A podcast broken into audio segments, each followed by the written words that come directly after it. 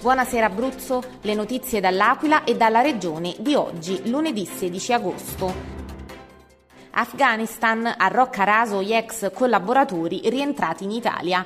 Gli ex collaboratori e i familiari a bordo del volo messo a disposizione dall'aeronautica italiana per permetterne l'evacuazione, partito ieri sera da Kabul, in totale circa 70 passeggeri, una volta in Italia sono stati trasferiti in pullman in una struttura dell'esercito a Roccaraso.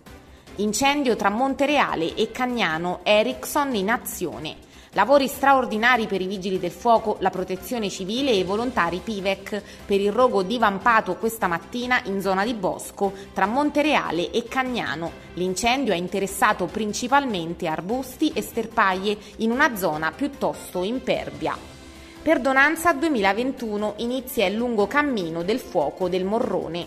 Partito nel tardo pomeriggio di oggi, lunedì 16 agosto, il fuoco del Morrone, il 23 arriverà all'Aquila per dare il via alla Perdonanza 2021, edizione numero 727.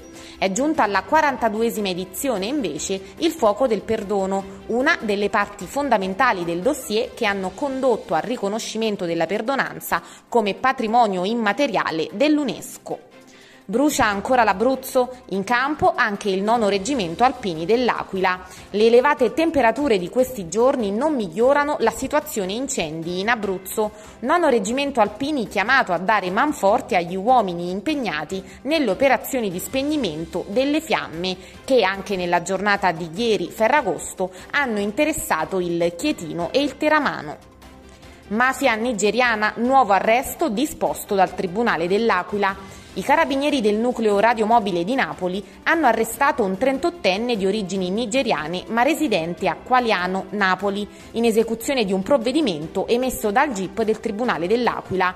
L'uomo è ritenuto gravemente indiziato di associazione mafiosa, frode informatica e di appartenere all'associazione mafia nigeriana. Le previsioni meteo per martedì 17 agosto, instabilità pomeridiana che porterà un calo termico. Per tutti gli approfondimenti seguiteci sul nostro sito internet www.ilcapoluogo.it e sui nostri canali social. Buona serata dalla redazione.